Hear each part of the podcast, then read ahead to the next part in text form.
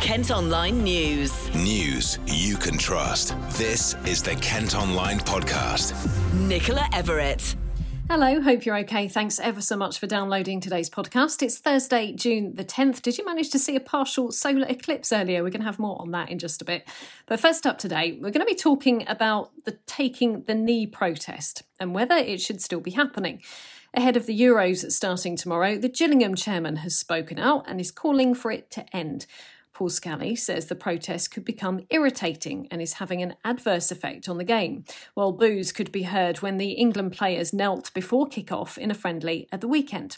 This was the reaction from manager Gareth Southgate. I think the players are, are sick of talking about the consequences of should they, shouldn't they. They've had enough, really. You know, as far as I'm concerned, they're not going to take more questions on this through the tournament. If it happens, it happens. Ish has been finding out what shoppers in Gillingham High Street think. Make a statement to the world, didn't it? But we're not going to tolerate it. What Do you, think? you happy for it to continue? Yeah, I am, yeah. So What do you make of the gesture? Um, I think it's fine to be fair. Yeah, I don't think see anything wrong with it. I think it should carry on. Yeah, I, I mean, the England players at the Euros will be doing it, but they've recently been booed. What, what did you make of that? No, that's wrong. That's wrong. There's too much racism. There's too much. People just need to chill. I've not really given it a lot of thought, but I can't see as it's hurting anybody, you know.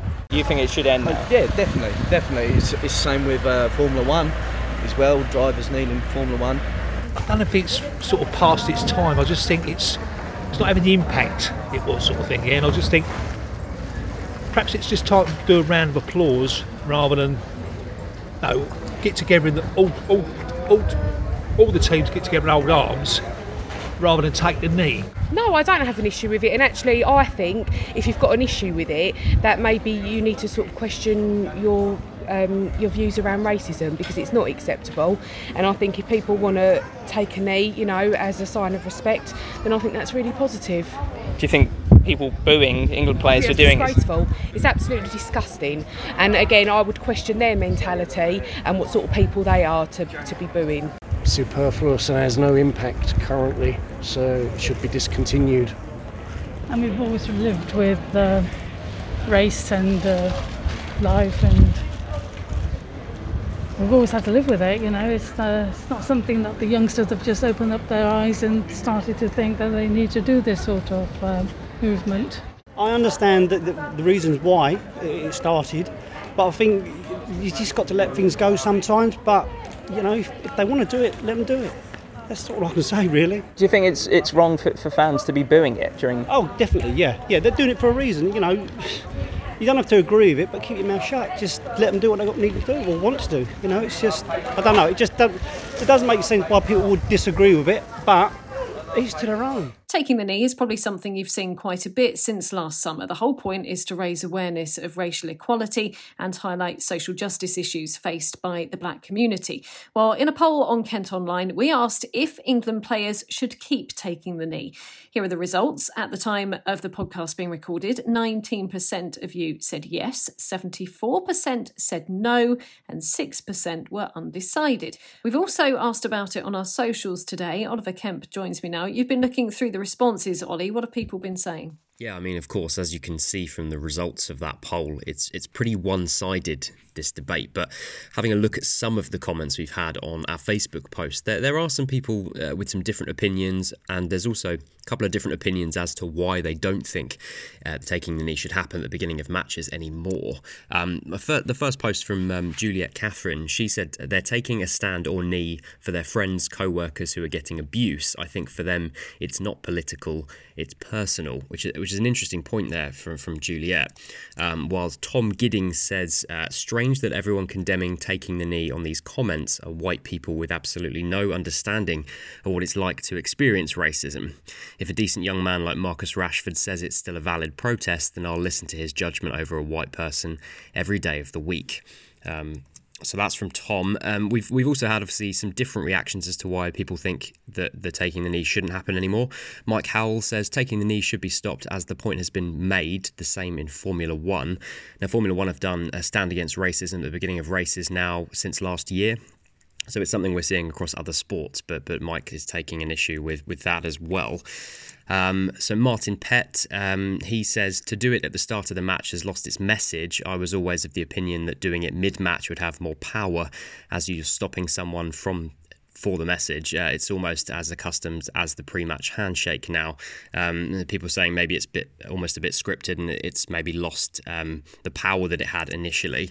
Um, and Matt Love um, similarly agrees. He says seems that the message of why they take the knee has got lost. It's become a political football, pardon the pun there from Matt, rather than a change in social awareness. So uh, a couple of different viewpoints there. Thanks ever so much, Ollie. Well, you can still have your say on this story today by voting in the poll at Kent Online or by commenting on Facebook or Twitter. Kent Online News.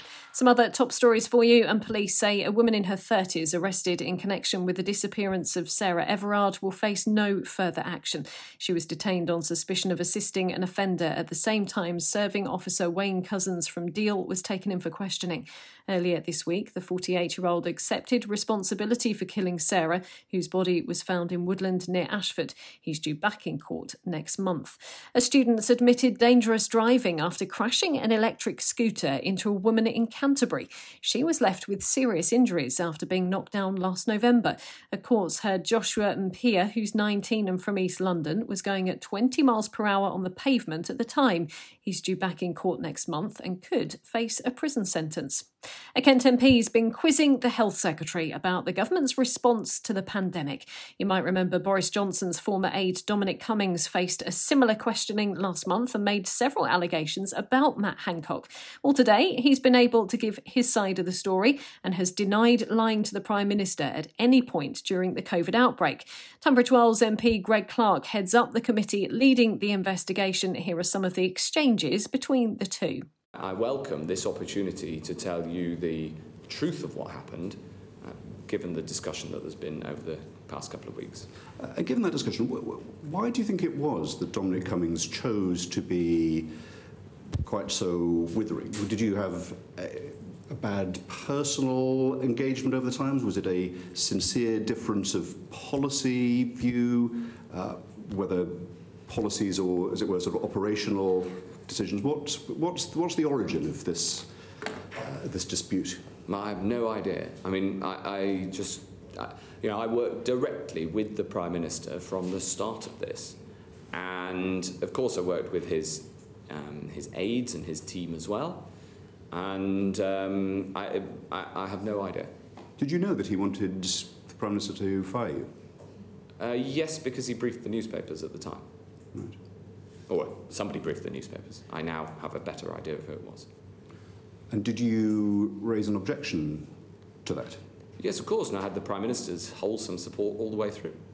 And was that problematic in your discharge of your duties in Whitehall, that, that this was happening in the newspapers, in the, in the public prints, but also reflecting discussions that were taking place in Downing Street? Well, I think the best thing to say about this, and this will be corroborated by lots of people in government, the best thing to say is that government has operated better over the past six months. Staying with COVID, and targeted testing is taking place at two secondary schools in Dartford to identify potential cases of the Delta or Indian variant. Students at Wilmington Grammar School for Girls and Wilmington Grammar for Boys are being asked to visit a mobile van to take a PCR test this week. And the Kent Online podcast has also been told that another rise in COVID cases in Kent could well be linked to the decision to allow children to stop wearing face masks in school. Secondary pupils haven't had to wear them since May the 17th when lockdown restrictions were eased. Well, latest data shows in the seven days to June the 4th, cases in Kent went up 33% and 35% in Medway. I've been chatting to Alan Brooks, who's chair of the Kent Association of Head Teachers and the executive head at Fulston Manor School in Sittingbourne. I think in the, the week before the half term break, there was something like a 78% increase in outbreaks in schools across the country. And it does appear, whether it's a combination, and we'll get on to face masks, whether it's the Delta variant, whether there are other reasons, that there seems to be high level of transmission amongst students, particularly amongst the, the 10 to 18 year old bracket. So, yes, there are concerns within schools. Well, let's get on to face masks then, because obviously um, uh, from the 17th, it wasn't it, wasn't it, where children were told they didn't have to wear them. It wasn't compulsory anymore within schools. Do you feel that that has contributed to the problem then? I think it was a very perverse decision. It was a decision taken at the time when cases were beginning to rise significantly in schools and to reverse a measure that, you know, it may not provide complete protection, but it certainly provides some sort of reassurance. And it would, I think, be more than a coincidence to say that with face masks not being compulsory and the rises in cases, there isn't some sort of link between the two. So schools were surprised is a good word, I think, to uh, to define what their reaction was to the suggestion that they got rid of face masks at that point. Would it have been difficult for schools to, to keep the face mask rule in place individually if they'd made an individual decision when everyone else was getting rid of them? It is it is difficult to do in schools. I mean, face masks have never. There've always been exceptions to, to the wearing of face masks in all situations. Uh, schools generally have been surprised by how compliant families and young people have been in the wearing of face masks. But when there is a big national announcement that says don't need face masks anymore, it's hard for schools to row in the face of that and enforce something that can cause problems at the at the best of times. So difficult for schools once that announcement was made. Um, I'm guessing it's not a decision that's likely to be reversed, or have you heard otherwise? Um, I sort of think that it will it will get reversed. It'll get reversed in a sort of incremental way. We the, the Department for Education yesterday have opened the door for face masks to be compulsory again in high risk areas. Uh, directors of public health in areas like Lancashire, Manchester, and so on have now got the power to reintroduce face masks. And I suspect if the, the wave continues, that will spread further and further across the country. I don't think we're likely to get a central announcement that suddenly says, we got this wrong, we're going to reverse it. But I think little by little and piece by piece, I think it will chip away again. So I would not be surprised to see face masks back in the majority of schools over the course of the next few weeks if the wave continues to grow as it is currently. Kent Online reports. The Home Secretary has promised to fairly distribute the responsibility of looking after unaccompanied asylum seeking children who arrive in Kent. It's after the authority here said it would sue Priti Patel's department after being left to care for an increasing number of youngsters. She's written in the Times today and said all local authorities across our United Kingdom have a duty to provide safe and secure accommodation for unaccompanied asylum seeking children. A dog is fighting for its life after being found with a gunshot wound and covered in maggots in Faversham. Nellie, the Jack Russell Terrier, was discovered collapsed and severely dehydrated on the side of Eastling Road. Vets say the next 48 hours will be critical in trying to save her. Three people have been arrested after a load of machetes was seized by police in Dartford. Officers found them after pulling over four vehicles linked to a disturbance in Stone. Members of Extinction Rebellion have been out in Folkestone as part of a national protest to raise awareness of climate change. It comes as world leaders will be meeting at the G7 summit in Cornwall this weekend to discuss major global issues. Organisers say the event at the Harbour and Mermaid Beach today is to remind them that the climate crisis is urgent. And a partial solar eclipse happened in the skies above Kent earlier. Nearly a third of the sun was blocked out by the moon, making it into a crescent shape. It was visible for around two hours this morning, where the cloud cleared away, of course. Head to Kent Online to see our reporter Chris Britcher's efforts to see it from his back garden in Thanet, where, as we know, the sun always shines. He was using a pinhole camera, which is the safest way to see these sorts of things. We have also been sent some very professional photos as well. It does look stunning. Kent Online Sport. Cricket and Kent have got their T20 Blast campaign off to a winning start. They beat Hampshire by 38 runs at Canterbury last night after successfully defending a score of 176 for 6. They're back in action tomorrow evening when they welcome Middlesex to the Spitfire ground. And in football, the Gillingham chairman's admitted to having sleepless nights because he can't afford to refund season tickets. Supporters missed out on five home games at the end of the 2019 2020 season, while the whole of the most recent campaign was played behind closed doors. Well, Paul Scally has written a letter to supporters saying the income they received from the tickets played a big part in getting them through the pandemic, but they simply don't have enough cash to pay anyone back. Well, that's all for today. Thanks ever so much for listening. Don't forget to follow us on Facebook, Twitter, and Instagram. Plus, you can subscribe to the KM News app, which will give you access to all KM Group newspapers. Just head to subsaver.co.uk. News you can trust. This is the Kent Online Podcast.